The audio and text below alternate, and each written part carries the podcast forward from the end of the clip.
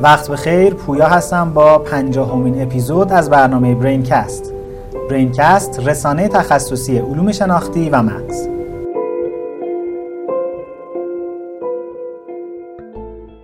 در 49 اپیزود گذشته هر زمانی که خواستیم درباره کاربردهای علوم اعصاب صحبت کنیم خیلی وقتا این نقد به رسانه ما وارد بود که خب شاید این حوزه که دارن معرفی میشن صرفا حوزه هایی هستن که دانشمندان علوم اعصاب دارن تلاش می‌کنن خودشون به کاربرد نزدیک کنن و شاید هنوز واقعا این یافته ها قابلیت کاربردی شدن ندارن و خودمونی بگم شاید شبیه شعار میمونن نه یک practice و یک عملیات واقعی.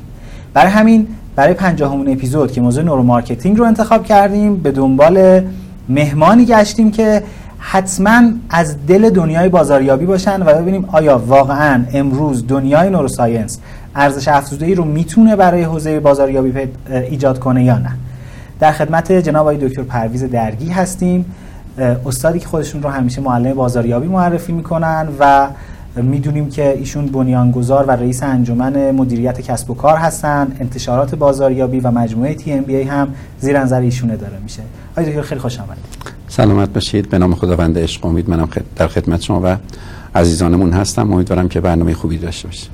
باعث افتخار که در خدمتتون هستیم. ممنون که دعوت ما رو پذیرفتید ما همیشه تلاش کردیم توی برینکست که برای اینکه این گفتمان حوزه علوم شناختی رو ترویج کنیم در عین حال که درباره اینکه اصلا علوم شناختی چی هست از چه زیر شاخه هایی تشکیل شده بتونیم در کنارش حتما به حوزه های کاربردی متنوع هم بپردازیم و خب باعث توفیقه که موضوع neuromarketing رو در حضور شما بررسی کنیم.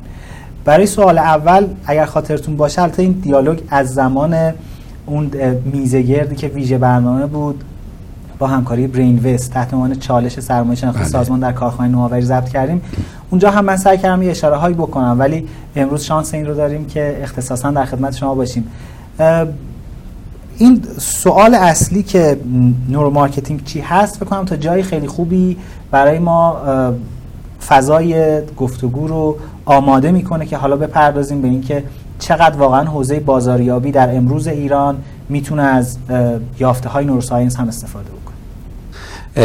اگر اجازه بدید من ابتدا یه مقدار راجع به marketing صحبت کنم چون خود marketing هم محل تعریف های مختلف قرار گرفته و شاید هم یکی از اشکالاتی که وجود داره این هستش که در ایران ترجمه ناقصی از marketing صورت گرفت و اون هم بازاریابی بود.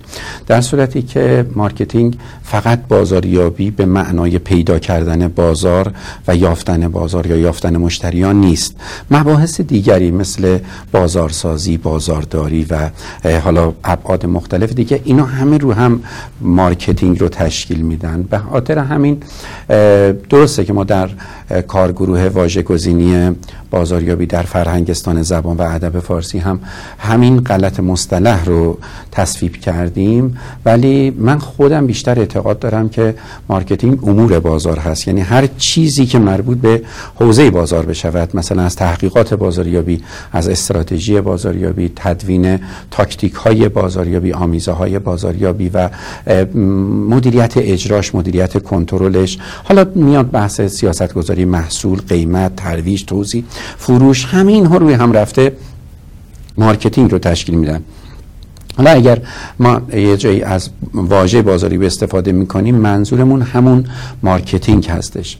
به هر حال تعریف های زیادی اومد. مثلا یه تعریف از نگاه تحقیقات بازاریابی بود. گفتش که بازاریابی تولید و عرضه آن چیزی است که ما می‌دانیم به فروش می‌رسد و این می‌دانیم اشاره به یه تحقیق بود اشاره به کسب دانایی بود. یا مثلا فرضاً میگم که یه ادعی بر پایه سلسله مراتب که از نیاز به عمل میاد گفتن که بازاریابی علم شناسایی نیازهای انسان تبدیل اونها به خواست و سپس تقاضا و بعد عمل برای به اصطلاح ابتیا از توسط خریدار و فروش از توسط فروشنده هستش. یا عرض کن خدمت شما که به هر حال من خودم یه تعریف طولانی دارم که میگه که در حد یه پاراگراف هست که بازاریابی علم و هنر کسب خوشنودی مشتریان با استمرار در سوداوری و رفتار منحصر به فرد در صنعت و زنجیره ارزش آفرینی با شناسایی کلیه عوامل مؤثر بر کار کسب و شناساندن وجود تمایز یا مزیت رقابتی ما برای اینکه مشتری رو جذبش بکنیم فروش داشته باشیم و این فروش دو تا ویژگی باید داشته باشه هم فروش سالم به معنی اینکه وصول مطالبات هم انجام داده باشه هم فروش مؤثر باشه یعنی تکرار شونده باشه. و نهایتا اوج کار بازاریابی این هست که مشتری ما رو خوشنود بکنه تا حدی که او سفیر برند ما بشه و بازاریابی ارجایی رو برای ما انجام بده ما رو به دیگران مثلا معرفی و تایید بکنه. اما من عرض خدمت شما نهایتا بعد از شاید سی و پنج شیش سال شاگردی کردن در حوزه بازاریابی از سطوح مختلف هم در دانشگاه بازار از سطح شاید مثلا ویزیتوری شروع کردم تا به مثلا مدیریت ارشد در بنگاه اقتصادی بزرگ و مشاوره. و از اون ورم در دانشگاه علوم که به هر حال شاگردی کردیم در دانشگاه و فکر می‌کنم کنم حدود 50 تا کتاب نوشتن و شاید 200 تا شرکت رو در طی این 35 ساله به عنوان مشاور در خدمتشون بودن و که شرکت های بزرگ و مطرح و معروفی هم هستن الحمدلله همه. ولی نهایتا من به اینجا رسیدم که اگر در راستای ساده سازی و سادگویی بخوایم بازاریابی رو تعریف کنیم بازاریابی دو کلمه بیشتر نیست و اون هم مدیریت توجه. همه اینها برای این هستش که من به مشتریم بگم من به تو توجه دارم و یک کاری بکنم که در این بازار شلوغ مشتری به من توجه داشته باشد. یعنی, یعنی اگر این تعامل در توجه صورت بگیره اون اتفاقاتی که ما در بازاریابی دنبالش هستیم انجام میشه. حالا یه نکته هم اضافه بکنم. ما میگیم که بازاریابی جزء علوم بهره بردار هست. یعنی اگر علوم رو به دو دسته علوم تولید کننده مثل علوم پایه و علوم بهره بردار مثل بازاریابی تقسیم بندی کنیم بازاریابی جز علوم بهره برداری یعنی چی؟ یعنی از دستاوردهای علوم دیگه استفاده می‌کنه برای اینکه اون مدیریت توجه رو انجام بده. حالا این مدیریت توجه نهایتا بازاریابا به اینجا رسیدن که دو تا از علومی که به خصوص خیلی می‌تونن بهش به کمک بکنن در حوزه خود علوم انسانی یکی علم ارتباطات بود و یکی علم روانشناسی. خب چند سال ما از این استفاده کردیم و من اومدم عرض کردم گفتم که بازاریابی از نظر من مثل یک کبوتری میمونه که دو تا بال داره. یه بالش ارتباطات یه بالش بازاریابی هست. تا اینکه به صلاح علوم حوزه مغز به صلاح نوروساینس به اصطلاح خیلی مطرح شدن در دنیا و متخصصین مغز و اعصاب اومدن وارد حوزه هایی شدن که ما نگاه کردیم دیدیم که اینها چقدر حرف دارن برای ما بازاریاب ها و حتی برای منابع انسانی و برای علوم انسانی. اینجا بود که علم neuromarketing شکل گرفت به عنوان یکی از زیر شاخه های neuroscience و در حقیقت خب خیلی اومدن گفتن که neuromarketing یه علم جدید هست. بعد من تو مطالعاتم به اینجا رسیدم که نه neuromarketing یه علم جدید نیست. یک سطح ارتقاء یافته از marketing هستش و marketing رو وارد یه دنیای جدید می‌کنه.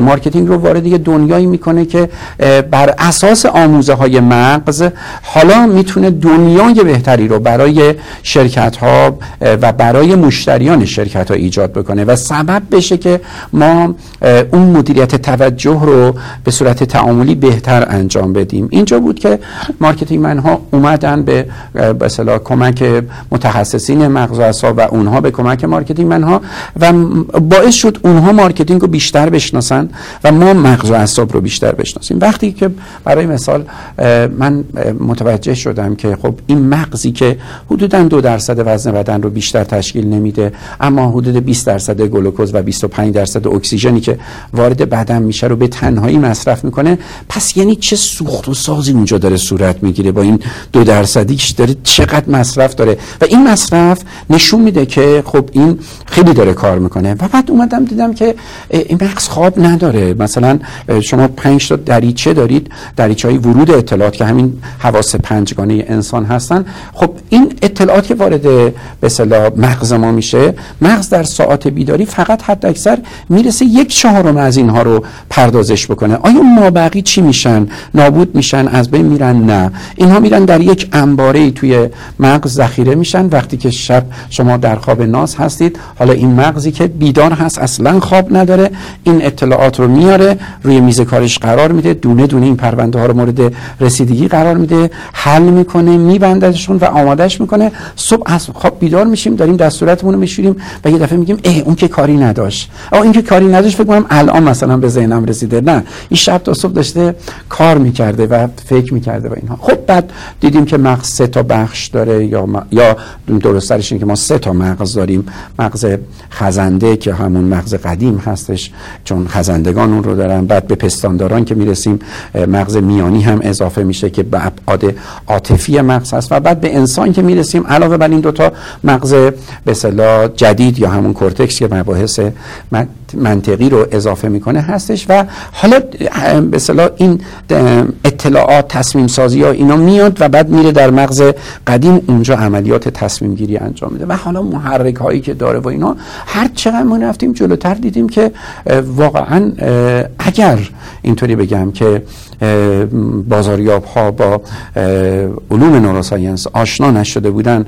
به نظرم می اومد که هیچ وقت دنیای بازاریابی انقدر دنیای قشنگی نمی‌شد و اون وقت می‌دونیم که چقدر این تعاملات و چقدر این توجهات بهتر با استفاده از علوم مغز و اعصاب صورت می‌گیره. خیلی ممنونم ازتون. خیلی جالب بود که شما اساسا فرایند marketing رو مبتنی بر مفهومی تحت عنوان توجه تعریف کردید. بله. خب ما می‌دونیم که توجه یکی از سازه های اصلی شناخت هست. یعنی ما به طور کلی در علوم شناختی وقتی در سازه های مختلف مثل حافظه توجه تصمیم صحبت می‌کنیم خب یه بخش قابل توجهی از مطالعات حالا افرادی که دارن تو حوزه های بالینی کار می‌کنن میان رو اختلالات توجه کار می‌کنن. افرادی که دارن تو فضاهای پایه ماجرا کار می‌کنن. اصلا یاد استعاره از برنارد بارس افتادم که تو اون کتاب مبانی علوم اعصابش میگه توجه برای ما شبیه اون نوری میمونه روی سن تئاتر که یک گوشه خاصی رو داره روشنتر می‌کنه. دقیقا همون توضیحی که شما دادین. ما هنوز داریم از بقیه سن تئاتر هم اطلاعات حسی رو دریافت می‌کنیم ولی یه نور بیشتری روی اونجا هست. و خب نکته که شما فرمید تحت عنوان این که بازاریاب کارش اینه که بتونه هم به گونه ای توجه مخاطب رو جلب کنه و هم به گونه این حس رو بده که ما هم داریم به تو توجه می‌کنیم. بله. حس مورد توجه واقع شدن که می‌تونه براش حتی احساس امنیت هم ایجاد کنه. و خب اینکه من تا حالا از این زاویه بهش فکر نکرده بودم که با این نگاه چقدر بچه‌ها که در علوم شناختی می‌خونن نه فقط گرایش های جدیدی مثل تو اخیرا دو تا گرایش جدید چک زیر مجموعه علوم شناختی. یکی رسانه است یکی طراحیه. که خب به نظر میرسه هم designer ها هم افرادی که می‌خوان تو حوزه رسانه کار کنن توی حوزه های شبیه neuromarketing خیلی بتونن نقش مهم ایفا کنن. ولی به طور کلی خود بچه های روانشناسی شناختی و حتی علوم اعصاب شناختی هم اگر بازاریابی رو بگن علمی که حوزش مدیریت توجه هست می‌تونه که فرصت خیلی خوبی باشه براشون برای فرصت ایفای نقش. به نظر شما چه افرادی بهتره که تو حوزه های مثل neuromarketing فعالیت کنن؟ آیا بهتره که background شون صرفا فضاهای بازاریابی بشه چون شما تو توضیح و معرفی خودتون اشاره کردین به دانشگاه بازار. می‌دونید که بچه‌هایی که اصولا فضاشون احتمالا علوم شناختی و علوم پایه باشه خیلی تجربه زیسته تو این دانشگاه ندارن. آیا افرادی که فضای آکادمیک و علوم پایه و بیشتر با نگاه و ادبیات دانش علوم شناختی و مغز وارد ماجرا شدن شانس این رو دارن وارد بازار neuromarketing بشن؟ یا فکر می‌کنین این کنشگران این حوزه در نهایت افرادی هستن که تو حوزه بازاریابی فعالیت کردن. ببینید عرضم خدمت شما که باز من یه توضیح بیشتری بدم راجع به همین بحث مدیریت توجه. خب من تقریبا یک سال هست که به این تعریف رسیدم که اصلا marketing یعنی مدیریت توجه. و تو یک سال خیلی سعی کردم که این رو نشرش بدم و به اصطلاح اثباتش بکنم. حالا ما غیر از بازاریابی و marketing یه بحث دیگه هم داریم به نام برند و مدیریت برند که خود من برند رو تعریف کردم به مشهور مقبول شدن. یعنی شما می‌تونید با تبلیغ تبلیغات مشهور بشید. اما با تبلیغات نمی‌تونید مقبول بشید. برای اینکه مقبول بشید باید کیفیت خوبی داشته باشید باید خدمات خوبی داشته باشید باید دوست داشتنی باشید باید مردم شما رو بخوان شما رو قبول داشته باشن باور داشته باشن به شما اعتماد و اعتقاد داشته باشن تا شما برند بشید یا سازمان شما برند بشه. هم ما برند شخصی داریم هم برند محصول داریم هم برند شرکت داریم دیگه. خیلی خوب. حالا من دیدم که ببینید ما در این راستای مدیریت توجه و نهایتا رسیدن به اون هدف مدیریت برند در راستای برندسازی و برندداری نیاز داریم که از این ابزارها استفاده کنیم و اون وقت لازم هستش که حالا بگیم که خیلی خوب حالا اینجا حوزه های به مغز و اعصاب چه کمک هایی می‌تونم بکنم من یه توضیح دیگه هم بگم خدمت شما. ببینید من چرا واژه بازار رو به کار می‌برم و چرا دانشگاه بازار؟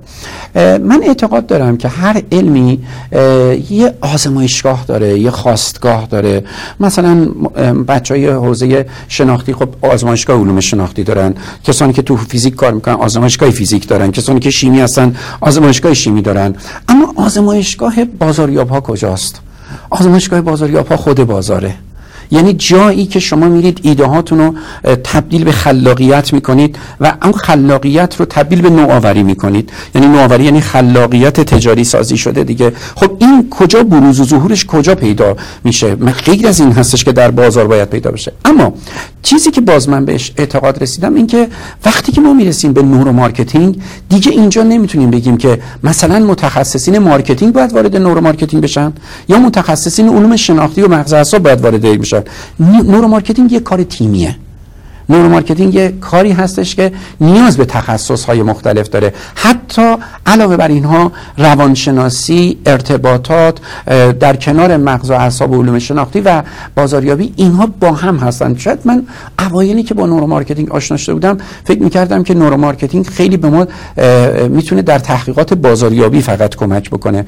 اما رفتم جلوتر دیدم که neuromarketing چقدر در مذاکره کمک می‌کنه چقدر در فروش کمک می‌کنه چقدر در اصطلاح اصطلاحا متقاعد سازی کمک می‌کنه. خیلی خوب. و دیدم این خیلی ابعادش وسیع‌تر هستش. حتی یه شاخه دیگه در کنار neuromarketing تو حوزه منابع انسانی اومد به neuroleadership چقدر تو حوزه منابع انسانی ما از علوم شناختی استفاده می‌کنیم. به همین جهت من می‌خوام بگم که نه neuromarketing رو اینطوری نبینید که یه عده حق دارن وایش وارد بشن یه عده حق ندارن. نه neuromarketing یه میدونه آقای مهندس یه میدانی هستش که خیابون‌های مختلف بهش وصل میشن.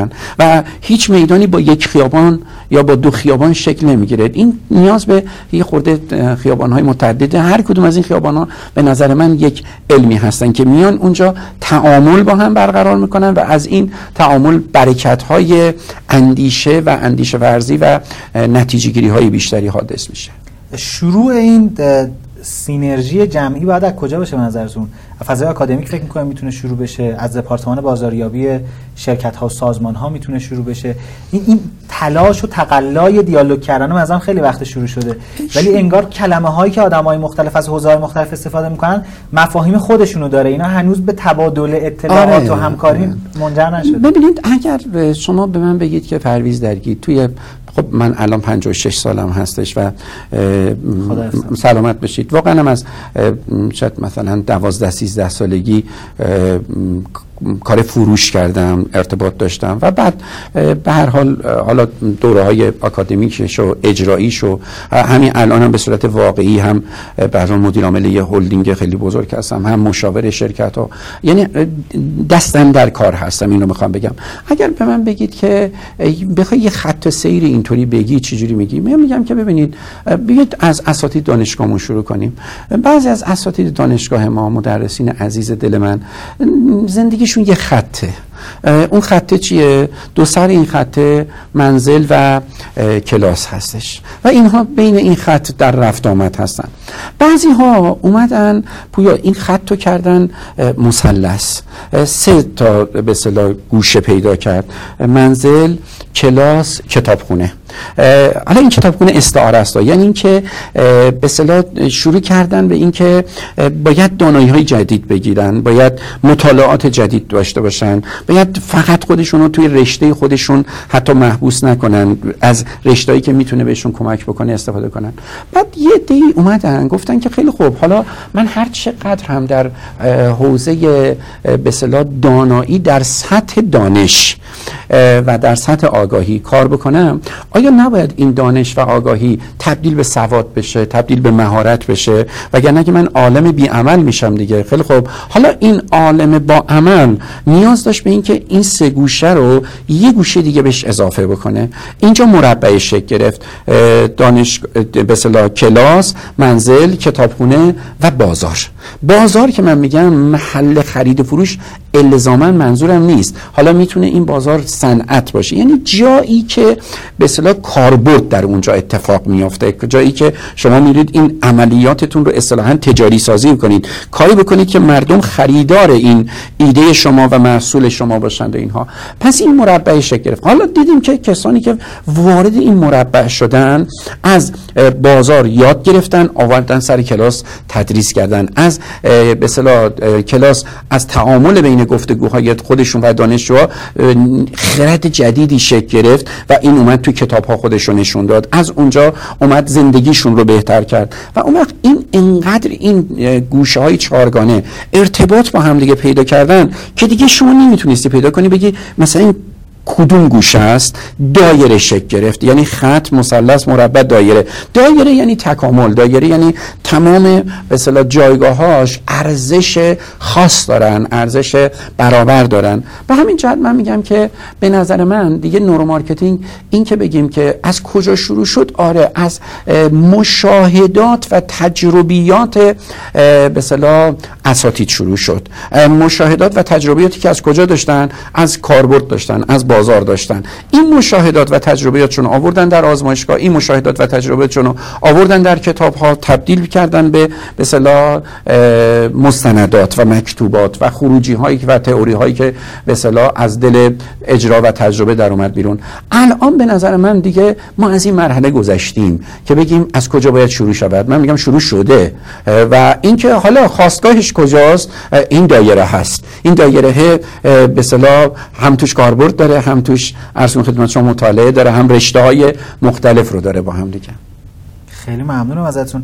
اگر موافق باشین یکم بریم سراغ مصادیق. بله. فرمودید که قبلا فکر می‌کردین فقط تو حوزه تحقیقات بازار کاربرد داره neuromarketing و امروز می‌بینید که در مذاکره و فروش و حوزه های مختلف یکی دو تا مثال از تجربه های موفق حالا چه در دنیا چه در ایران اگر آره.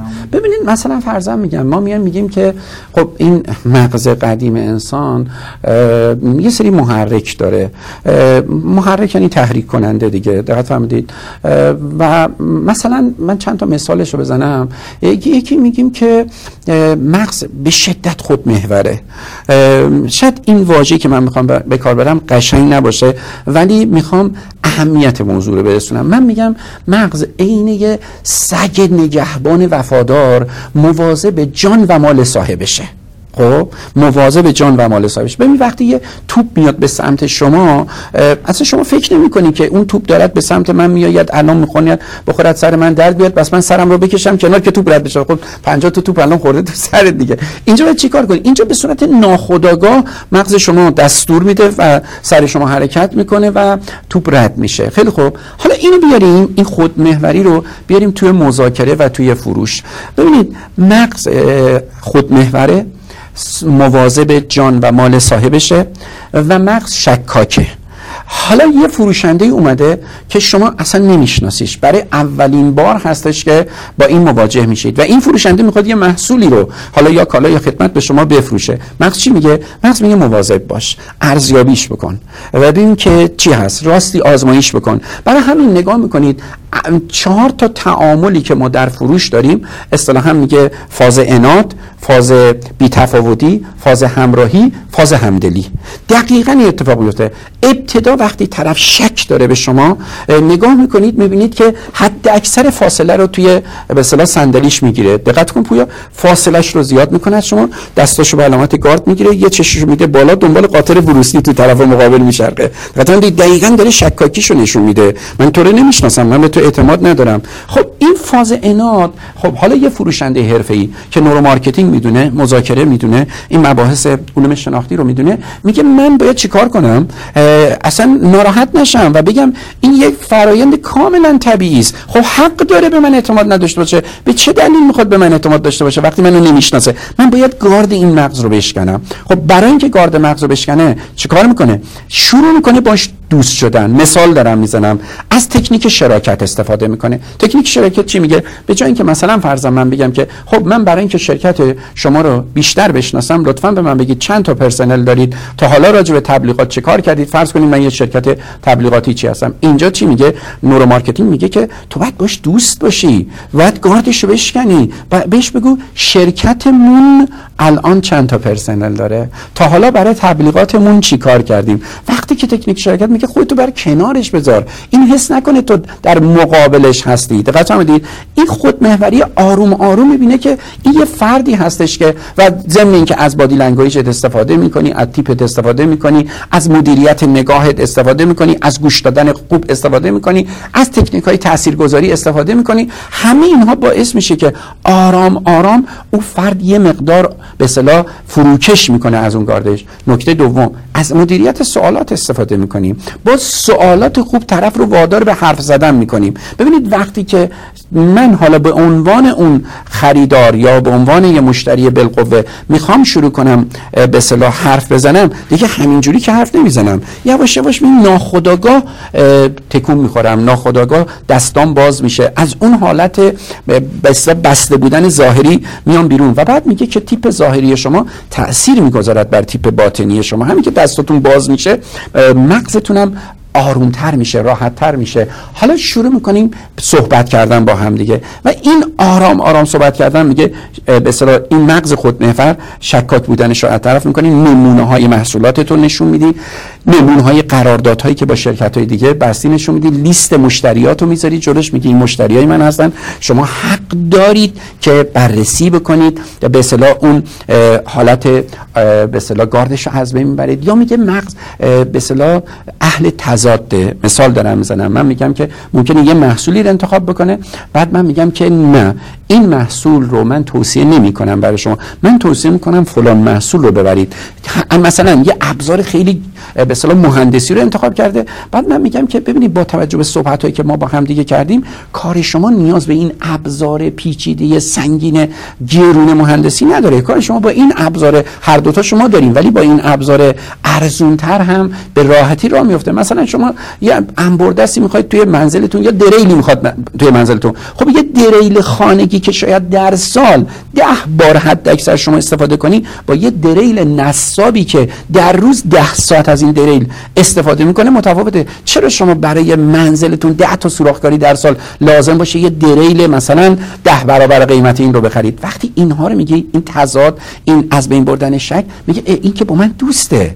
خیلی خوب. اون وقت میشه رشته ای برگردنم افکنده دوست می‌کشد هر جا که خاطر خواه اوست. ما یه اصطلاحی داریم در فروش میشه میگه فروش موثر. میگیم هنر من نیست که یک بار به مشتری بفروشم تموم بشه. اگر من دوست داشتنی باشم اگر خودم رو اثبات کرده باشم به عنوان دوستش ما میگیم آقای فروشنده خانم فروشنده از فاز فروشت بیا بیرون. مشاور خرید مشتریت بشو. برو کنار اون قرار بگیر و ببین چی به نفع اون هست. وقتی اون وقت اون دوستت بشه دیگه یک عمر از شما خرید می‌کنه. فروش موثر یعنی فروش تکرار شونده. اینجا هستش که یه اصطلاحی در بازاریابی فروش داریم بهش میگیم LTV lifetime value ارزش طول عمر مشتری. حالا یه بار به این مشتری بفروشی. مثلا فرضاً میگم اصلا دو میلیون تومن هم سود ببری بهتر هست. یا یه عمری با این مشتری دوست باشی و نگاه کنی که در این بازه زمانی طولانی مدت این چقدر می‌تونه از شما خرید داشته باشه چقدر می‌تونه به شما پول بده و مهمتر از همه چقدر می‌تونه برای شما بازاریابی ارجاعی بکنه چقدر می‌تونه معرف شما به دیگران باشه. خیلی ممنونم. بین صحبتتون دو تا مثال زدین.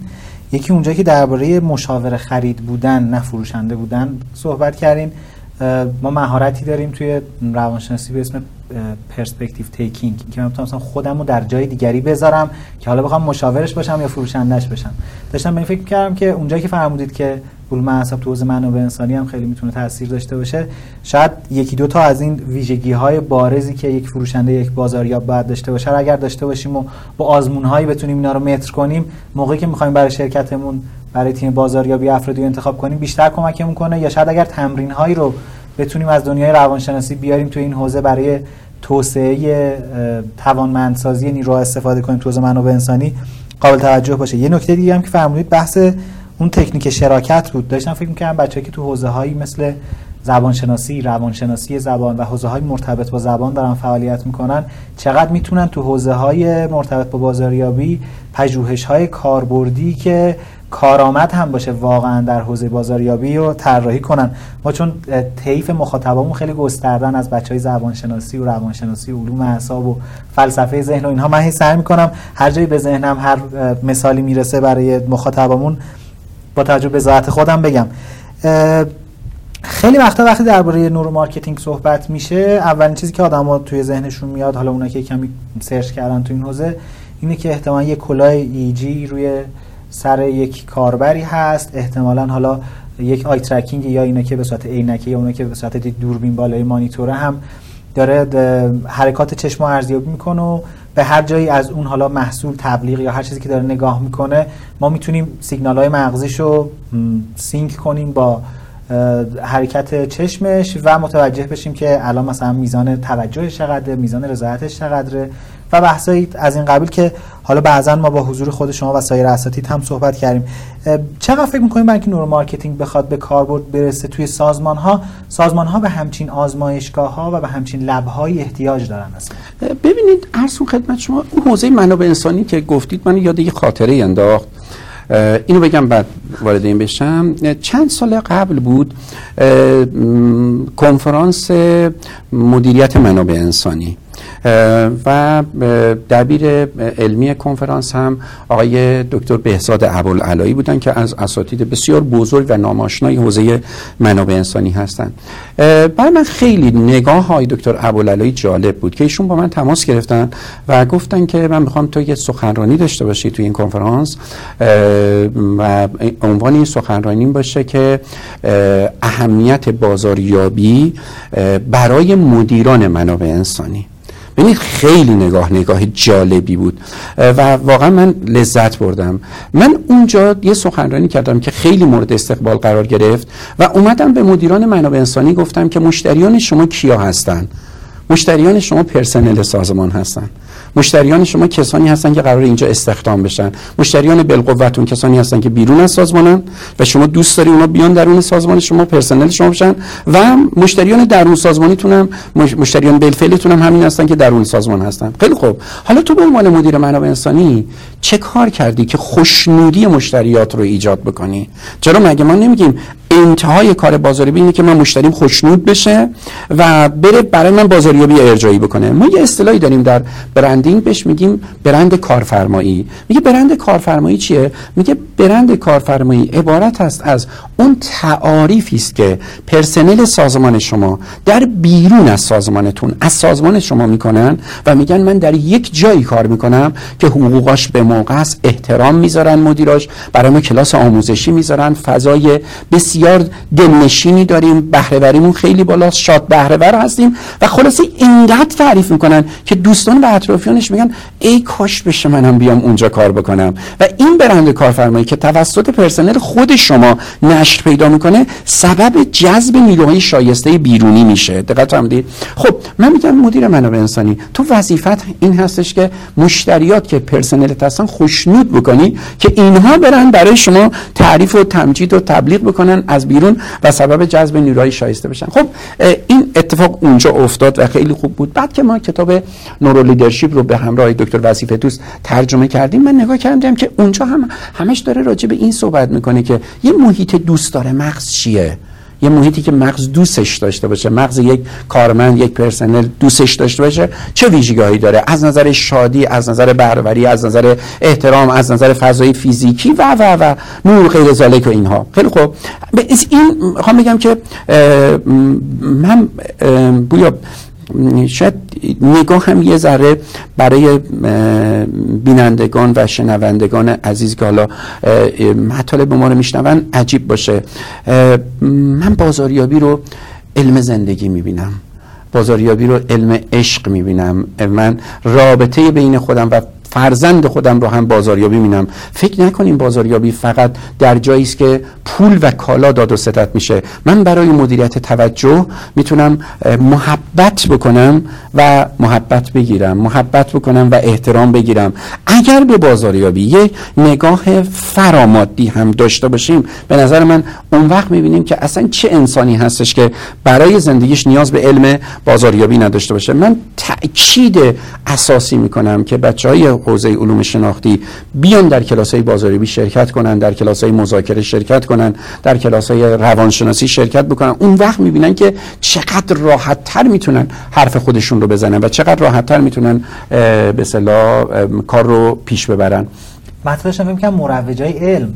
افرادی که می‌خوان علم رو ترویج کنن بزرگترین مشکلشونه که شاید خیلی پیچیده صحبت می‌کنن و در واقع مشتریاشون که مردم عادی هستن که علمو نمی‌دونن نمی‌تونن علم اونا رو متوجه بشن. گفتن که بازاریابی بدونن چقدر می‌تونن مروجای تاثیر گفتن که حضرت عیسی مسیح وقتی که اولین روحانیون خودشون رو آموزش دادن پرورش دادن و اینا رو می‌خواستن به بلاد مختلف بفرستن برای اینکه مردم رو به دین مسیحیت دعوت بکنن ایشون توی اورشلیم بودن دیگه. گفتن که به اطرافیانش اون موقع بازار دمشق خیلی بازار معروفی بود. گفت برید در بازار دمشق از کسبه از مردم بپرسید ببینید بهترین کاسب کیه. کاسبی که همه دوستش دارن سلش شلوغه اونو پیداش کنید بردارید. اینا رفتن از مردم از کسب پرسن همه آدرس یه پیرمردی رو دادن. گفتم فلانی که گوجرش فلانجاست. رفتن دیدن راست دارم که گوجرش خیلی شلوغه و اینا کسب و کارش خیلی پررونقه کار کسبش. و رفتن گفتن که پیغمبر خدا با شما کار داره. و ایشون گفت چی کار دارن؟ گفتم نمی‌دونم حال خودت بدون. بعد اومد و به اصطلاح حضرت مسیح بهشون گفتن که ببینید اینها روحانیون من هستن. حالا به زبان ما از نظر فنی کار خودشونو بلدن. اما تو بهشون یاد بده چگونه با مردم ارتباط برقرار کنن. تو بهشون یاد بده چگونه یه کاری بکنن که مردم اینها رو دوست داشته باشن که پای منبرشون بشینن پای کلامشون بشینن. شما دقت کردید؟ پای کلامی کسی میشینی که ابتدا این تونسته باشه خودش رو به شما بفروشه. خودش رو در دل شما جا بکنه. حالا اگر این اتفاق افتاده باشه من فروشنده بتونم خودم رو در دل شما جا بکنم؟ تازه شما به من فرصت میدی که من راجع به محصولم صحبت بکنم. ببینید حالا این محصول ممکنه من مثلا فرضاً میگم پزشک قلب باشم. خب پزشک مغز باشم. خیلی خوب. آقا فقط اون مهارت فنی من که کفایت نمی‌کنه. من باید یه کاری باشم که یه کاری بکنم که خوشنام باشم مردم من دوست داشته باشن لذت ببرن که پای کلام. حتی در علم پزشکی روانشناسی هم میگن که وقتی که شما پزشکتون رو دوست داشته باشید نسخش بیشتر تاثیر می‌کنه. دقت فرمودید داروش بیشتر تاثیر و این واقعا فقط بحث خود داروها نیست بحث اون اعتماد و اعتقادی که به اون فرد پیدا می‌کنیم. من فکر کنم یه بخشی از سوال شما رو فراموش کردم درسته؟ من بله بله من الان می‌پرسم دوباره سوال. توی روانشناسی من می‌دونم که یه دعوایی هست بین روانشناسایی که روکردهای مختلف دارن و خب پژوهش‌های مختلفی هست که میاد اثر بخشی روکردها رو ارزیابی می‌کنه. مثلا میگن اکت تا الان چقدر تاثیر داشته سی بی تی چقدر تاثیر داشته. یکی از آخرین مقالات مروری رو که میخوندم می‌گفتن که خیلی از اینا واقعا انزه هم تاثیر دارن ولی اون چیزی که ما دیدیم بیشتر تاثیر داره میشه که ما بهش میگیم رابطه درمانی. یعنی الزاما ما ممکنه که با درمانگرمون به خاطر رویکردش ارتباط برقرار نکنیم. به خاطر نوع برخوردش ارتباط برقرار کنیم و دیگه حالا فارغ از اون با هر رویکردی خدمات درمان شما رو حالا احتمالا که بعد اون دانش فنی که شما گفتید با کیفیت باشد ولی اون خدمات درمانی به اثر بخشی در هر به جسم تابع روحه دیگه. حالا من ندیدم ولی شنیدم که مثلا فرضاً میگم که طرف درد شدید کلیه داره اما نباید مسکن بگیره به خاطری که به اصطلاح در مرحله است که اون سنگ داره دفع میشه. بعد التماس می‌کنه که یه مسکن به من بزنید یه کورتون بزنید. بعد حالا اون پزشک یا پرستار میان میگن که آماده باش الان می‌خوام بهت مسکن بزنیم و مسکن نمی‌زنه آب مقطر می‌زنن ولی این آروم میشه. این به خاطر چیه؟ به خاطر اون اعتقادی بوده که به این دارو داشته و یعنی خود دارو که اون نبوده که. دقیقا همطور اون بخش دیگه از سوال که باقی مونده بود درباره این بود که شرکت هایی که می‌خوان تو حوزه neuromarketing ورود بله بله. حالا آیا نیازمند این هستن آزمایشگاه های neuromarketing داشته باشن؟ ببینید عرض کنم خدمت شما که کوتاه بگم نه. بخوام توضیحش بدم. می‌خوام بگم که ببینید ما به اصطلاح کاربردهای neuromarketing رو می‌خوایم. یه زمانی هستش که یک آزمایشگاه تحقیقاتی علوم شناختی است یا یه زمانی هستش که شما یک تحقیقات پژوهشی دارید در حوزه اندازه‌گیری مغز اصلاح کار می‌کنید. الان میزان اکسیژن چقدر هست؟ الان نمی‌دونم چه جوری هستش و اینا. بله آزمایشگاه است. ولی ما در سطح بنگاه های اقتصادی نیاز به این آزمایشگاه نداریم. این آزمایشگاه هستن و هر جا میگه ما یه پژوهشی انجام بدیم. مثلا یه تحقیقات کیفی بر اساس neuromarketing انجام بدیم. از این ابزارهایی که شما اسم بردید EEG و نمی‌دونم غیر که اینها اونها میریم سراغشون می استفاده می‌کنن. اما من بحثم یه چیز دیگه است. من بحثم این هستش که فرضاً میگم من شرکت سهند رادیاتور هستم رادیاتور اتومبیل میفروشم. فیلتر سرکان هستم فیلتر میفروشم. میهن هستم بستنی و گوشت و نمی‌دونم چیز دیگه میفروشم. من که نیازی به اونها ندارم. من نیاز به کاربرد neuromarketing دارم. اون وقت نگاه می‌کنید که ببینید neuromarketing چقدر وقتی بیاد در کنار آموزه های مذاکره و فروش قرار بگیره سبب میشه که شما جلسه بهتری داشته باشید. سبب میشه که اون بحث مدیریت توجه اتفاق بهتری صورت بگیره. پس من به دو بخش تقسیم می‌کنم. یه بخش پژوهشی neuromarketing هست بله از ابزارهای neuromarketing استفاده می‌کنه. اما یه بخش اجرایی و کاربردی neuromarketing هست که در تمام ابعاد زندگی ما کمک می‌کنه. ما چرا میگیم neuromarketing یک سطح ارتقا یافته از marketing برای اینکه با آموزه های مغز به ما کمک می‌کنه برای اینکه بتونیم ارتباطات به اصطلاح قوی تری و پرتوجه تری رو داشته باشیم توی اون بحث مرتبط با حوزه تحقیقات بازار چطور؟ مثلا اون مثال هایی که من خود شما هم یاد گرفتم مثلا سه تا بیلبورد هست ما می‌خوایم ببینیم کدومش تاثیرگذارتره بله. و اونا رو می‌تونیم مثلا به 50 نفر نشون بدیم که حالا با eye tracking و EEG هم ارزیابی می‌کنیم. فکر می‌کنید بهتره که مؤسسه هایی شکل بگیرن؟ اینو بیشتر از این نظر می‌پرسم که احتمالا یه سری از مخاطبای ما حالا یا تازه فارغ التحصیلن یا در سالهای پایانی دوره دانشجویشون هستن. می‌خوان ببینن الان باید برن استخدام یک سازمانی بشن و برن پیشنهاد بدن تو اون سازمان همچین واحدی تشکیل بشود. یا نه بهتر که خودشون مثلا یه شرکت یا مؤسسه دانش داشته باشن همچین خدماتی رو به شرکت ها بفروشن. ببینید باز من یه چیز بهتون میگم. من یه چند ماهی هست یه عبارتی خیلی به کار می‌برم. میگم که ای کاش ما یاد بگیریم توی زندگیمون و توی کار کسبمون به جای یا از و استفاده کنیم. خب خیلی ها فکر می‌کنن که مثلا فرضاً میگم که هر کدوم از این حوزه های مترقی شده تر علم به وجود میاد اومده که اون حوزه دیگر رو کاملا بگذاره کنار. ببینید پویا در تحقیقات بازاریابی neuromarketing هم میاد یک بخشی از این تحقیقات رو انجام میده. اما neuromarketing مثلا نمی‌تونه بیاد اندازه گیری بکنه سهم بازار رو. سهم بازار باید با تحقیقات کمی انجام بشه. دقت بدید یا مثلا فرضا میگم یه تحقیقات دیگه داریم که بر اساس عرض کنم خدمت شما که laddering process انجام میشه. یه تحقیقات دیگه داریم که بر اساس آموزه های آقای جرالد زالتمن بحث نقشه ذهن مشتری هست. یه تحقیقات دیگه از طریق focus group انجام میشه. یه تحقیقاتی هم داریم که از طریق neuromarketing داره انجام میشه. درست می‌دید بعضی فکر می‌کنن که مثلا neuromarketing اومد تمام اون شیوه ها و ابزارهای تحقیقاتی دیگر رو بگذارد کنار. نه.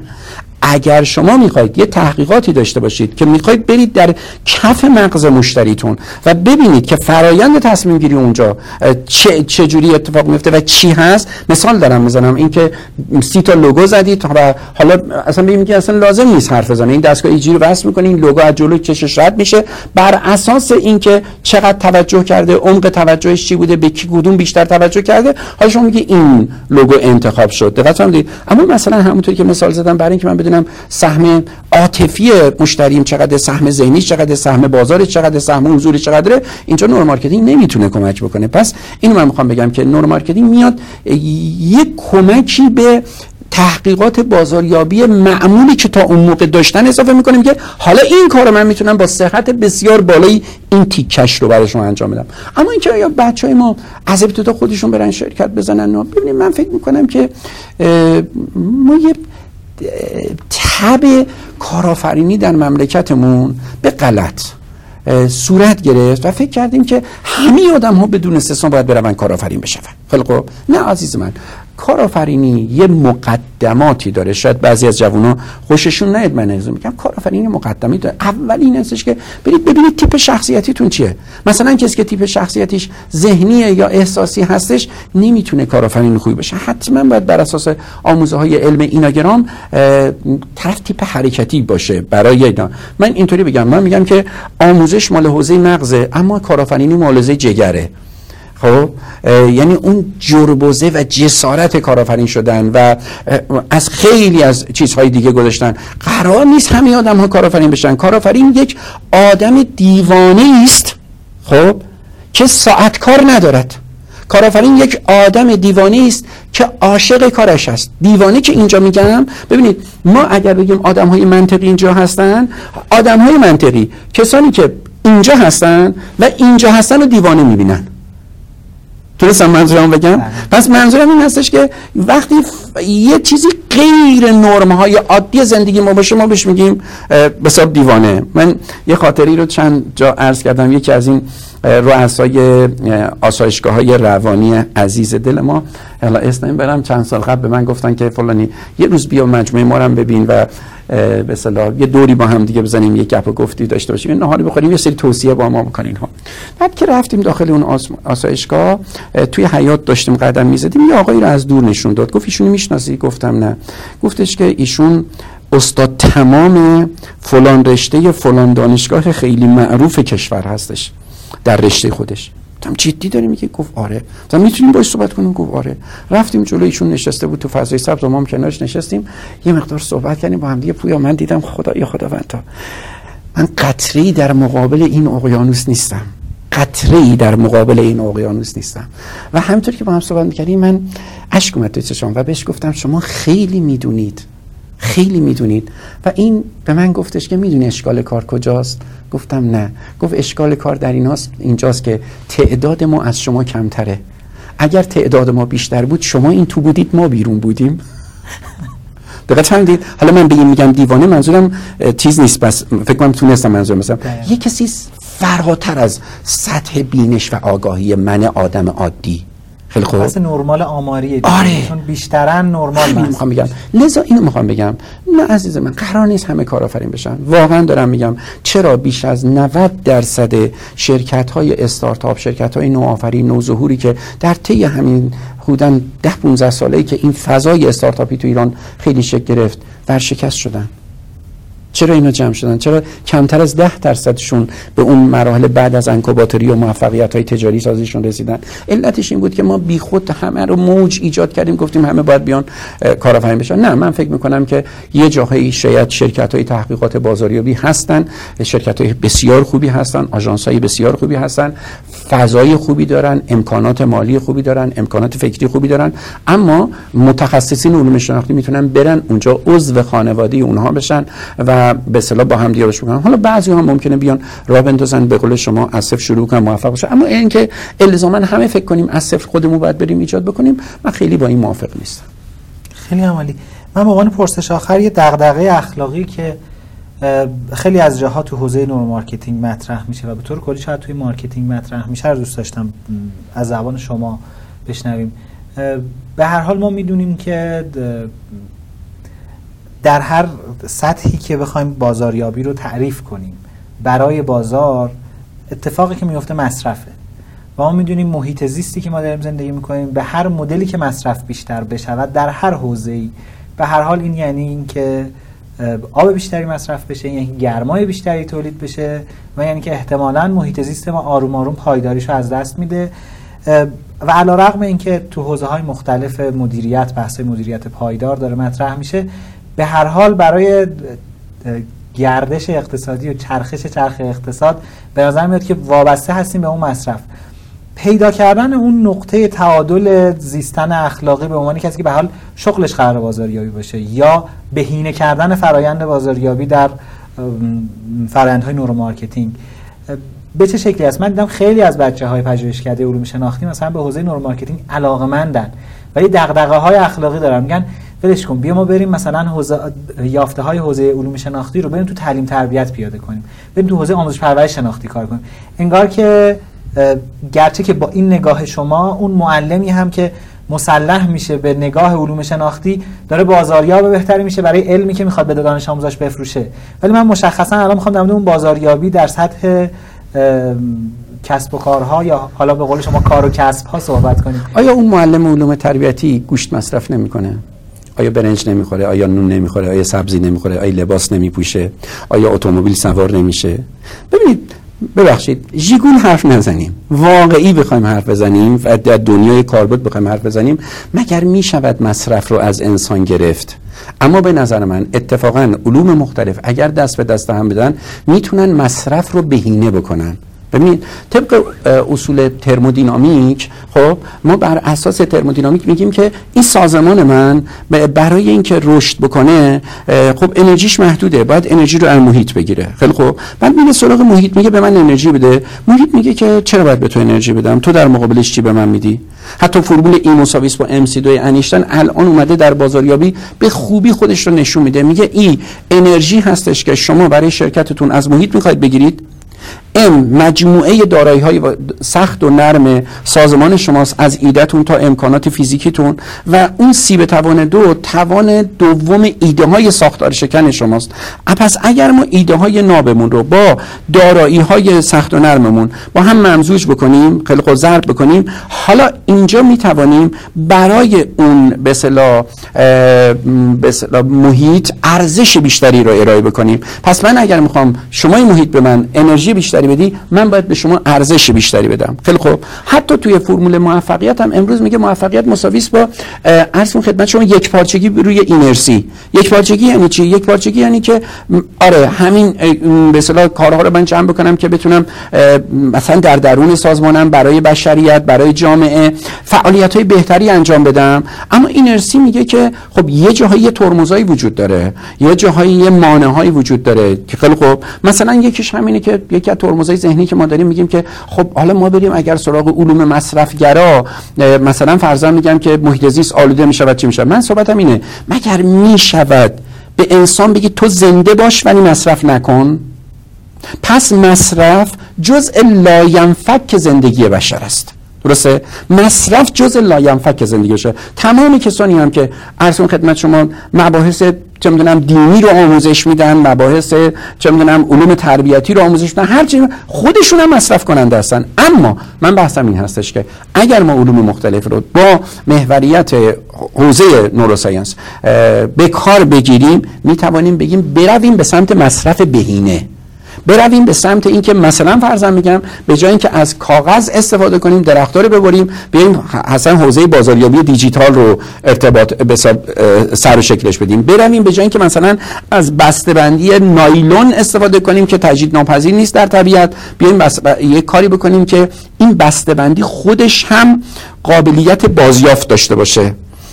این بسته‌بندی خودش هم بتونه توسط مس... انسان مصرف بشه مثلا بسته‌بندی با نون باشه یا اینکه حداقل بیاد در چرخه طبیعت بیاد در غذای دام استفاده بشه. دقت کنید این اصلا بازیافت شکل بگیره. من اینو عرض می‌خوام کنم پس پویا جان به هیچ وجه نمی‌توانیم مصرف رو از زندگی بشری که زنده است بشری که زنده است نیاز به انرژی دارد. و برای اینکه انرژی مصرف بکنه باید یک سری محصولی رو مصرف بکنه. پس طبیعتا مصرف جزء لاینفک زندگی بشره. بیان بگیم مصرف بهینه چی می‌تونه؟ مصرف دوستدار محیط زیستی می‌تونه باشه؟ مصرفی که کمک بکنه به اینکه آلاینده ها کمتر بشون چی میشه؟ اون وقت هست میگن که علوم مختلف با همدیگه هیچ تضادی که ندارن هیچی چقدر می‌تونن بشن اتفاقا در چون اولین کتاب neuromarketing در ایران رو من تألیفش کردم. دقت اولین کتاب تألیفی حتی, حتی ترجمه هم نبود. اولین کتاب neuromarketing در ایران کتاب خود بنده هست دیگه. بعد اونجا انتهاش یه منشور اخلاقی داریم که انجمن neuromarketing که جهان اون منشور اخلاقی رو داده. اون منشور اخلاقی رو بخونیم می‌بینیم که نه neuromarketing هم اتفاقا مثل خود marketing به این خیلی توجه کرده. من عرضم رو با این تمام بکنم. اگه شما سوالی داشته باشید در خدمتتون هستم که پروفسور فیلیپ کاتلر که پدر علم بازاریابی جهان هستن ایشون میگن که حتی اگر هدفت در marketing و در کاسبی فقط پولدار شدن هست با اخلاق باش.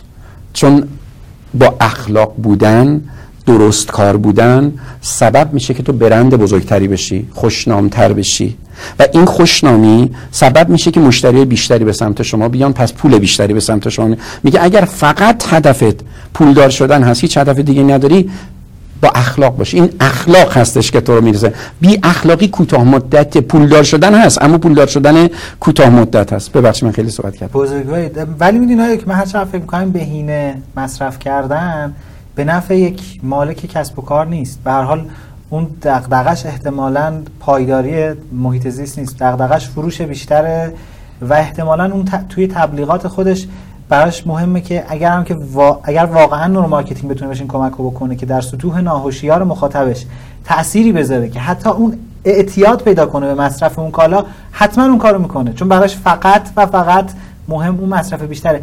اینکه کجا بعد مثلا من فکر می‌کنم شاید بعضی از NGO های محیط زیستی اتفاقا الان باید زودتر از بخش خصوصی برن به سمت اینکه از این دانش neuromarketing استفاده کنن. یعنی ما به عنوان کسی که دغدغه محیط زیست داریم از اون علم consumer neuroscience علوم اعصاب مصرف کننده ها استفاده کنیم که چطوری مردم مصرف کننده های بهینه تر یا کمتری باشن ببین من عرض کردم این باید بیاد تبدیل به یک جامعیت نگری بشه. دوباره تاکید می‌کنم حتی اون مالک بنگاه اقتصادی که بنگاه ایجاد کرده برای اینکه بقا داشته باشه رشد بکنه و سود بیشتری ببره نهایتا این سه تا هدف رو پویا بقا رشد و سود بیشترش رو در یک چیز می‌بینه. در ارتقای کیفیت زندگی بشریت.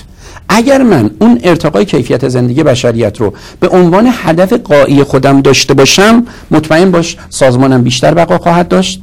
بیشتر رشد خواهد کرد و بیشتر سود خواهم برد. من می‌خوام اینو بگم. سود در نزد انسانهای مدیران اندیشمند بنگاه اقتصادی مطرح جهان سود هیچ تضادی با ارتقای کیفیت زندگی بشریت که ندارد هیچی. اصلا در راستای اونهاست. یعنی من هر چقدر خدمت بیشتری به شما بکنم هر چقدر شرکت درستتری برای زندگی شما باشم شما هم توجه بیشتری به من می‌کنید. من می‌خوام بگم اینا در تقابل با هم دیگه نیستن در تعامل با هم دیگه هستن. خیلی ممنونم ازت. سلامت باعث افتخار بود که موفق باشید امیدوارم که بازم توفیق این داشته باشیم تو حوزه های دیگری هم.